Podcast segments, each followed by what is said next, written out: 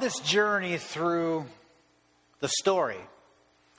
You know, the story is His story, it's God's story, it's the greatest story ever told. And I want to challenge you and encourage you to keep going through His story and understanding the greatest story ever told. You know, every week when you come in, I want you to look. You know, we've got these posters that we're putting up to remind you of what we've, where we've been. We started with creation. And the date, you know, we don't have a date up there. Some people believe it's around 4000 BC. But we had creation, and then we had God building a nation through a man named Abraham. And then we learned about Joseph. And last week we learned about the deliverance and how God used a man named Moses. You know, the story is, is it's, it's excerpts from the Bible. Some guys took, took, took excerpts from the Bible to bring it all together to give you a big picture. And I want to encourage you to keep going in that. Now, for some of you, this may seem a little bit elementary that you know it's missing so much of of what's actually there. And and there's truth to that that, that it, is missing some of that. So what i want to challenge you with is is get your bible out and find the times that the areas that that aren't covered in here and read them yourself. And dig in and learn because i'm learning new things every week as i study.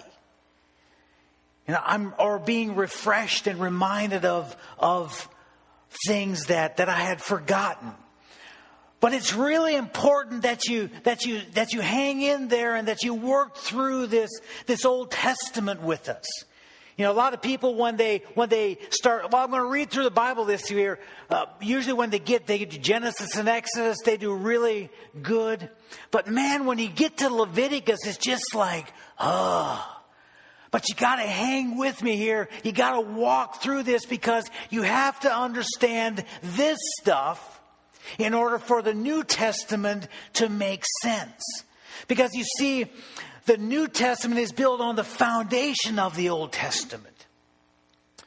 And if you don't understand the Old Testament, you don't understand the events of the Old Testament and the characters of the Old Testament, if you don't understand the laws and the sacrificial system that we will read about here in the Old Testament, when you read things in the New Testament, they won't make sense like they do if you understand this. And you know, nobody starts reading the book right, a book right in the middle. How many times do you pick, how many of you read Lord of the Rings and he started in the middle? And you worked your way to. No, you always start in the beginning so you understand what's going on. You've got to understand. You've got to walk through this and, and, and, it will be a great journey and you will learn so much. And, and I guarantee you this, that if you put, if you pour yourself into this, if you give yourself to the reading of the story and of, of God's word, you will understand the New Testament much, much better, and it will be much richer when you start reading it. And so, so hang with us and, and, and engage yourself because it's only as good as what you make it. And so I want to really encourage you to put yourself into this, and, and God will show you lots of really interesting things and new things about His Word. Today, we're continuing with a, with a guy named Moses who God used to, to deliver the children of Israel who had been in Egypt for 400 years out of bondage and into a new country, and he was building a new nation. But, but as we will see, these people are, man, they're, they're a tough bunch. They don't want to do what Moses asked them to do. They don't want to do what God asks them to do. But what we will see today is that God is again desiring to dwell with his people. Remember back in the garden, it says God dwelt with Adam and Eve. He walked with them in the cool of the day. But because they chose to sin, because they chose to go against what, what he desired, sin entered the world and therefore God removed himself from the garden. Now, God would still continue to interact with his people, but it was at a distance. It would be at a distance that he interacted with people at different times. But what we will see today here in Exodus 19 is, is God desiring to again dwell with his people, to come down and to be among them. So the children of Israel, if you would turn with me to Exodus chapter 19. So these children of Israel, they have, they've crossed the Red Sea and they've seen God do great things. They've seen manna fall from the sky and God's been feeding them. And so they, they come to Mount Sinai. And here God is ready to do something great. And in Exodus chapter 19 and verse 3, it says, Then Moses went up to God. And the Lord called to him from the mountain and said, This is what you are to say to the house of Jacob. Now remember what the house of Jacob is? That is Israel. Those are the sons of, of Jacob, who was renamed Israel. And what you're to tell the people of Israel, you yourselves have seen what I did to Egypt, and how I carried you on eagle's wings and brought you, you to myself. Now, if you obey me fully and you keep my command, then out of all nations you will be my treasured possession. Sounds like a pretty great uh, promise here, doesn't it? That, that all they need to do is to obey the things that, that they've seen this incredible, you know, they've seen this incredible God doing great things. All they need to do is to obey what He says, and He will make them. They will be His most treasured possession. So Moses, he says, he went back in verse 7. He summoned the elders and the people, and he set before them what the Lord had said. And says the people all, they heard what Moses said, and they're like, we will do everything that the Lord has said. So it says Moses went back up. He said, God, you know, I've talked to these people. They said they will do whatever you ask them to do. Things are going pretty good here.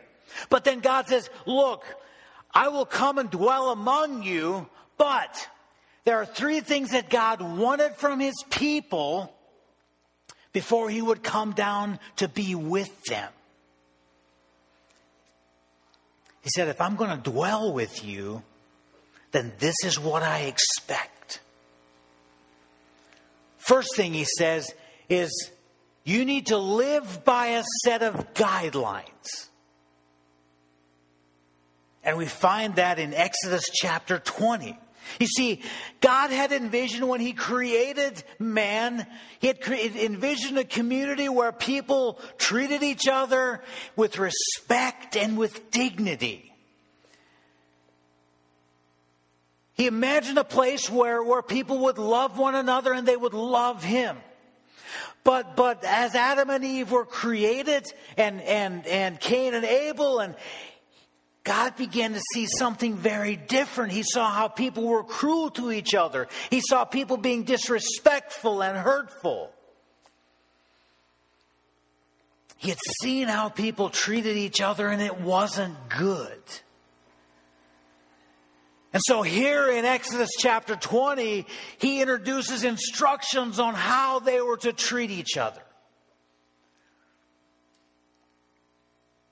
We know them as the Ten Commandments.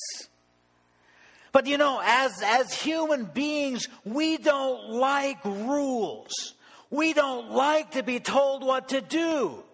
I remember as a young kid, you know, and when I would read scripture in my mind, would go to church, you know, I would always think, you know, God just doesn't want me to have fun. You know, why shouldn't I drink? And why shouldn't I do this? And why shouldn't I do that? Why should I wait for sex until I'm married? Why, why, why? God, you're just no fun. We don't like rules. You know, when, once I was a parent and, and, and we, we set some rules for our children. They didn't always like them. We didn't give them rules because, because we wanted to be mean and we wanted to, to squelch their, their, their, their fun. We gave them rules because we loved them and we wanted what was best. Know, we, we always told our children, you've got, you've got one hour of TV. That's all you're going to get. Now, was that because, because we, we didn't like them? No, it's because we knew there were much better things for them to, to spend their time doing than sitting in front of the TV all day long. And God is the same way with us. You know, the reason that God sets these rules before us the reason that he was setting them before the children of Israel was because he knew this was what was best. He knew that if they followed what he asked them to do, there would be joy in their life. Their marriages would be good. Their relationships with their children would be good. Their relationship with each other would be good. They would have a fruitful, for productive life. And so that's what we see. And so often we don't look, we want rules for everybody else, but we don't want rules for us. You know, we get mad at the, at the jerk that drives by us going 70 mile an hour. We think, man, you need to slow down. But then the next day, we're the guy in a hurry. And we're doing the same thing. We like rules for other people, but not so much for us. But God said, you're going to live by some guidelines. And he did that because he wants what's best for our relationship with him and with other people. So as we look at the commandments, he's addressing two relationships. Commandments one through four apply to our relationships with God. So here's what it says.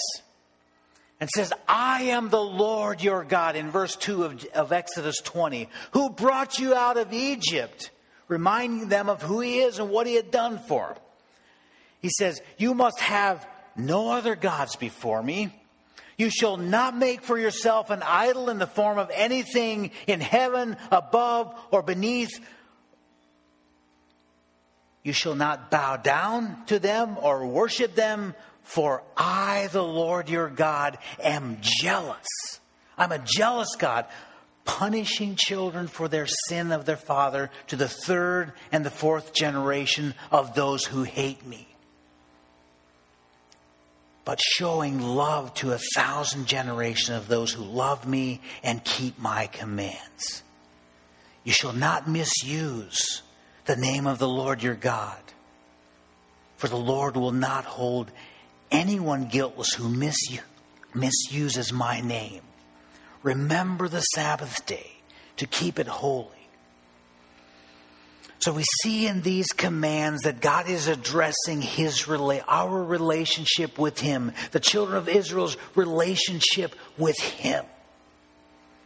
He says, look, don't have any other gods before and, and the children of Israel, you know, they came out of Egypt where they had, had many, many gods that they served, many gods that they had created images to worship. And so they understood what he was talking about. He wants our hearts. He wants all of us to be focused on him. You know, that's what he's desiring. He doesn't want us to have to have him plus other things and other people. He wants our sole focus to be on him. Yeah, he says he is a he's a jealous God, and, and what he means by that is, is he is a God who accepts no rivals a God who is utterly and absolutely intolerant with sins against him. One thing that you see starting to come out here in, in, in, in Exodus chapter 19 is the holiness of God. And that this holy God that we serve will, will, will accept nothing less than our best. And this holy God that we serve, sin cannot be in his presence. And we begin to see that more clearly here. He is a jealous God who wants all of us. He doesn't want us to have other gods. He doesn't want us to make gods that um, that we worship. And I believe here he was even saying, "Look, I don't want you to make images trying to replicate what I look like." Because I think that would have been their tendency as these people who had seen idol worship in Egypt, that they would have wanted to create an image of this holy God. Now, commandments 5 through 10 focuses on our relationship with others. He says, honor your father and your mother so that you may live a long life. You shall not murder. You shall not commit adultery. You shall not steal. You shall not give false testimony. You shall not covet your neighbor's house.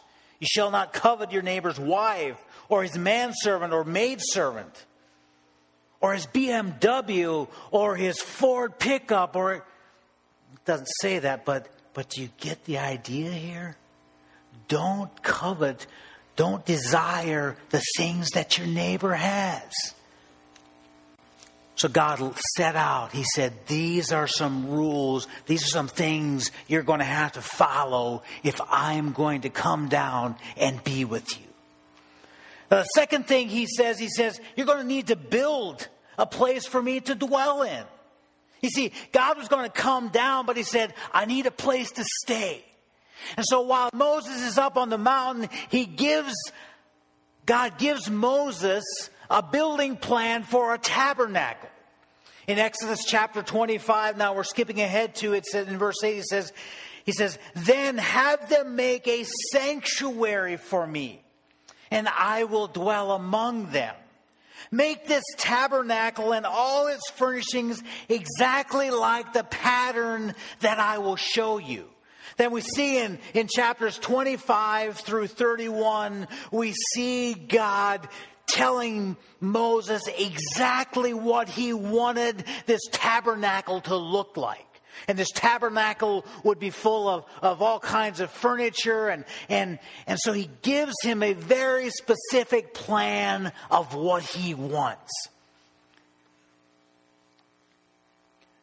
And here's something I find interesting he said, have them gather. He says, um, in, in, in, he, he says, bring all of your offerings to this one place in verse 3 of 25. These are the offerings you are to receive from them gold, silver, bronze, blue, purple, and scarlet yarn, and fine linen and goat hair, ram skin, dyed red, hides, sea cows, acacia wood, olive oil. Now, let me ask you a question. This was about three months after they had left Egypt. These people had been in bondage and slavery for 400 years. Where in the world were they going to get all of this stuff? I mean, as slaves, they wouldn't have, oh, have had jewelry or, or all this fine linen. Where did they get that? Well, do you remember when the children of Israel were leaving Egypt? God said, the people are going to give you all this stuff. The Egyptians are going to give you gold. They're going to give, and so, so what they're using here, here to build a tabernacle is the belongings of the Egyptian people. I just find that very, very interesting. So Moses is up on the mountain. He's getting all of these instructions from the Lord for the children of Israel. And remember, back in, in verse, in, in chapter 19, when, when, when Moses came back and said, Hey, do you guys want to serve? Will you serve this holy God? They were like, Absolutely, we will serve him. Now, let's go forward. Moses has been up on the mountain um, collecting all this information from God as to, to how they were to, to live when God was among them. Now, you would think that they would be down there and they would just be waiting for Moses to come back. You know, they'd seen God do all of this work, just waiting for him to come back for this instruction on what they were to do. But let's look at chapter 32. Moses had been up on the mountain for 40 days. And in verse 7, It says, The Lord said to Moses, Go down, because your people whom you brought up out of Egypt have been corrupt. They have been quick to turn away from what I commanded them, and they have made for themselves an idol cast in the shape of a calf. They have bowed down to it and sacrificed to it. And I have said, These are your gods, O Israel, who you brought up out of Egypt. So within 40 days of telling God that, yes, we will serve you, they were worshiping idols. They had fallen back into the practices that they had been involved in while they were in Egypt. It didn't take them very long to fall back into their old practices. And you know, as I was thinking about how is that like we are? You know, we'll be on fire for God one day and we'll be serving, we'll be reading, we'll be, we'll be in tune with God and, and then slowly other things begin to take priority and precedence and, and then we start going this direction. We get busy with this and we get busy with that and pretty soon we're sort of in a fog and before long, before we know it, we've got idols in our life. We've got things that we're serving, things that we are worshiping, as Margie talked about this morning,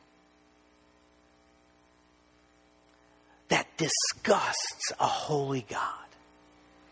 You know, we look at the children of Israel and, and we say, how could they do that? And yet, we're as guilty as they are at times when it comes to worshiping idols putting other things before a holy God. Let me ask you, what things are in your life right now that are more important than God? Because I believe God is as is as sickened by those things that, that, that, that enter into our lives as he was with the children of Israel when he saw them building a golden calf. And we see in, in, in, in Exodus chapter 32, verse 9, we see God's anger.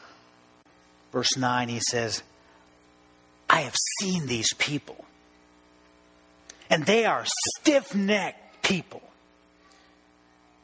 And he tells Moses, Now leave me alone so that my anger may burn against them and that I may destroy them.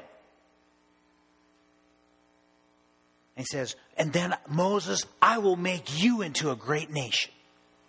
So he's basically wanting to wipe out the children of Israel because he is so disgusted by their worship of things other than himself. But then I love, this is one of my favorite parts of, of, of Scripture um, and of Moses' interaction with God.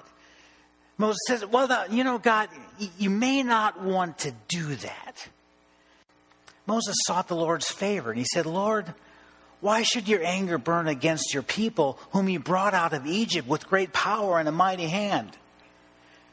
Why should the Egyptians say it was with evil intent that he brought them out? Basically saying, look, God, if you if you kill them, the Egyptians are going to really have a heyday with this. And so so so Moses, Moses communicates with God and and and and these were the people that had given Moses so much grief. I would have thought Moses would have said, Go right ahead, let's start over. But Moses doesn't. Moses says, God, can, can we rethink this? And so God says, Yeah, we'll do that. So Moses has interceded so that God wouldn't wipe out the children of Israel who had rebelled against him. So Moses is coming down out of the mountain now, um, checking out to see what's going on. It says in 20, verse 25 of chapter 32, it says, When Moses saw the people running wild and that Aaron had let them out of control and so became the laughing stock of their enemies, he stood at the entrance of the, camp, of the camp and said, Whoever is for the Lord, come to me.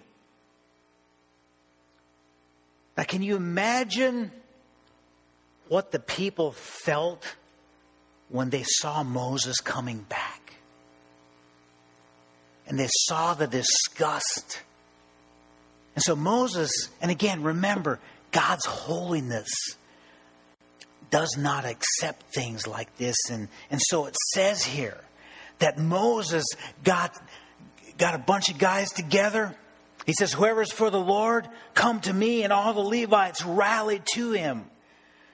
And this is what the Lord, the God of Israel, says Each man strap a sword on his side, go back and forth through the camp from one end to the other, killing each brother, his friend, and his neighbor. Kill the people that, that have taken part in this. God will not stand for this kind of action.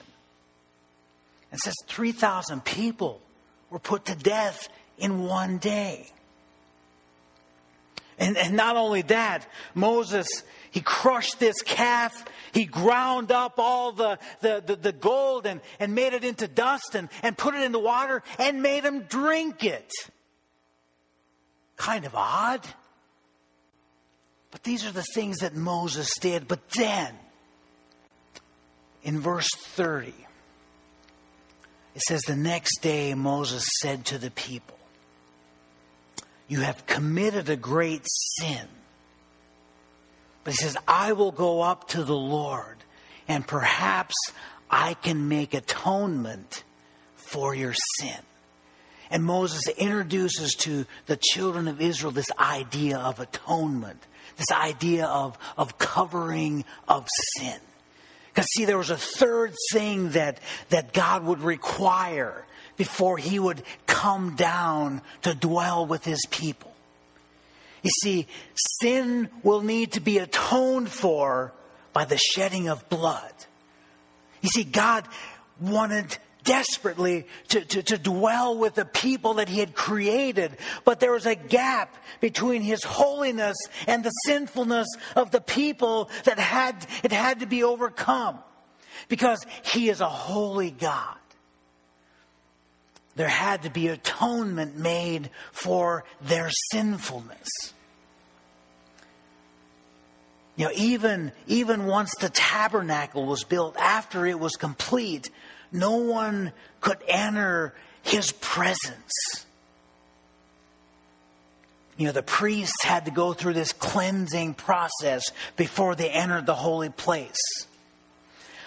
But God devised a way, He put a plan in place for His people so that so that sin could be atoned for, so that their sin could be covered, so that he could come and dwell among them. And as you read through the book of Leviticus, you will see God putting in place this sacrificial system, a very complex way of atoning for sin a very complex system of sacrifice. Again, that is all pointing forward to a perfect sacrifice that was coming. But God was saying here, look, I want to come and do life with you. But but sin separates us. And the only thing that will cover your sin is, is the death of a, of a spotless lamb. You're going to have to, to, to, to, find the most perfect lamb you can find, a lamb that hasn't done anything, that is innocent of your sin. And you're going to have to take that animal and you're going to have to, to put it to death because its, its blood will cover your sin. And it didn't really seem fair, does it? That, that this lamb that hasn't done anything wrong would have to lose its life because of their sin. But that was the only way that God would dwell with them. It was the only way for their sin to be covered. You see, I can't I can't get rid of my own sin. The children of Israel couldn't atone. They couldn't cover their own sin. Something had to take its place.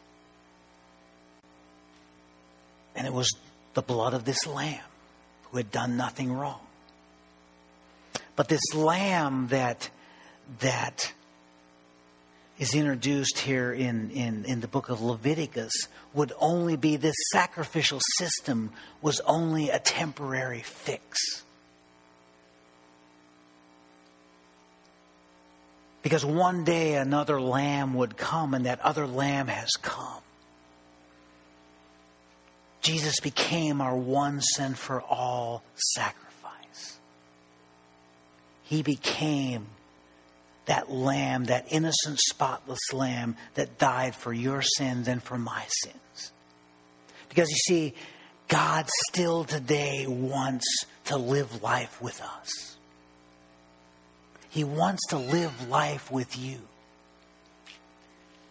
He wants to come down and, and be with us. He wants relationship with us. And yes, there are still rules today.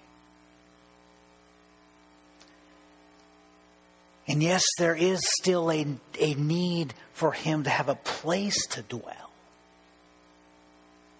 The Bible says we are his temple. And yes, there still needs to be a sacrifice for our sin, and that sacrifice was Jesus. And so, as we begin to understand God's coming down and God putting in place these rules, this tabernacle, a place where He would dwell, and this sacrificial system he says, For me to come down, that's what has to happen. And God, it says God came and dwelt with his people. And you'll read about that um, throughout um, the book of Leviticus and, and at the end of Exodus, how God came and, and, and, and, and filled the tabernacle. But you see, God still wants to be with us. He dwells among us today, but there are still rules. It's His Word. We are his tabernacle. And Jesus is the one that atoned for our sins. But you have to enter into that relationship, submitting yourself to the same thing. But you need Jesus to cover your sin. And as we move forward in this story, you will continue to see a holy God whose sin cannot be in its presence, who will provide a way for people by the covering of their sins to have relationship with him.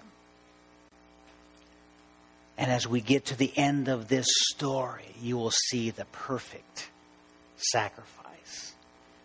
And you will see the perfect way that he will one day dwell with us. Let's pray. Stand with me. Father, I thank you for the beauty of this um, of this picture before us, Lord. As, as we as we read uh, the the the account of of your desire to come down and to dwell with your people. And, and we see um, the things that you, you, you set before the children of Israel. And, and, and, and yet, Lord, how beautifully you provided a way for us too to have relationship. Um, Lord, I thank you for, for the perfect sacrifice that was made through Jesus Christ. Lord, I pray that, that, um, that we would all receive that. Uh, Lord, there, there are people here that you see this morning that are still in sin, that have not received the, th- the, the, the, the free gift through your son Jesus of covering their of, of forgiving their sins so that you can dwell in them do life with them. Lord I, I just pray that that your spirit you would be moving and working in those lives drawing them to yourself. And lord as as a people who have for those that have, have made that commitment, that are, are walking with you, have, have, have said that, yes, I will follow you. Lord, that we wouldn't lose sight of, of that relationship and we would continue to walk and continue to learn and to grow and to understand what it means to serve you and to do life with you. And Lord, through the way we live our lives, we would give you honor and glory. It's in your precious name that, Jesus, that we pray. Amen.